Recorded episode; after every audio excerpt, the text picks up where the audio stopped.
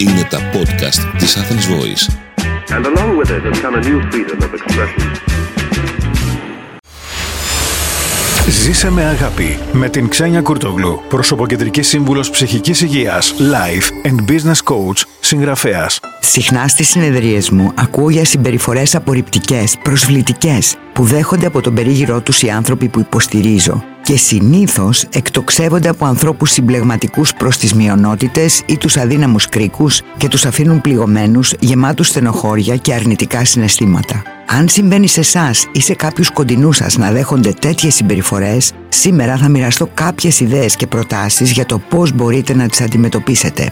Στο νούμερο 1, διαχωρίστε τον εαυτό σας από τον άλλον. Τι σημαίνει αυτό; Τη στιγμή που άλλος εκφράζει κάτι προσβλητικό απέναντί σας, κριτικάρει άσχημα τη δουλειά σας ή κάτι που κάνατε, πάρτε μια βαθιά αναπνοή, μη βιαστείτε να απαντήσετε και στρέψτε την προσοχή σας προς τα μέσα, στον δικό σας πυρήνα. Αυτή η στάση θα δημιουργήσει γύρω σας κάτι σαν ασπίδα προστασίας, σαν ένα τείχο που σας διαχωρίζει από την ενέργεια του άλλου.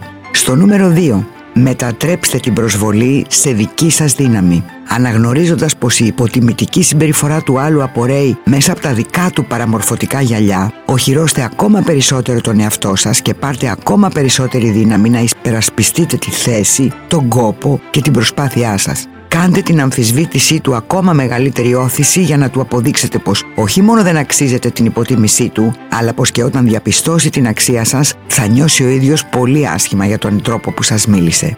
Στο νούμερο 3. Χρησιμοποιήστε έξυπνες εκφράσεις. Κρατώντας ψύχρεμη και ήρεμη στάση και μετά από μια παρατεταμένη σιωπή που θα δώσει χρόνο και χώρο στον άλλον να συνειδητοποιήσει πόσο άσχημα έχει μιλήσει, μπορείτε να χρησιμοποιήσετε κάποιες εκφράσεις του τύπου Νιώθω πολύ άσχημα όταν δεν αναγνωρίζεις την προσπάθειά μου ή λυπάμαι πολύ που αισθάνεσαι έτσι. Ίσως δεν είναι καλή στιγμή για αυτή τη συζήτηση. Στο νούμερο 4.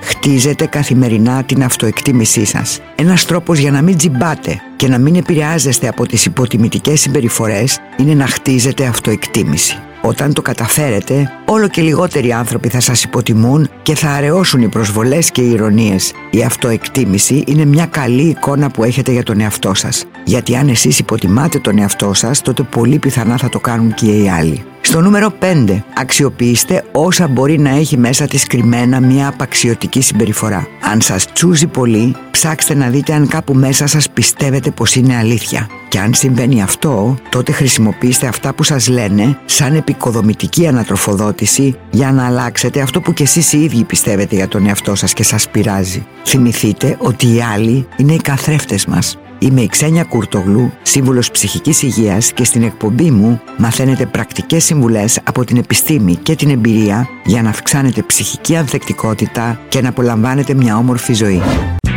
Ήταν ένα podcast από την Athens Voice.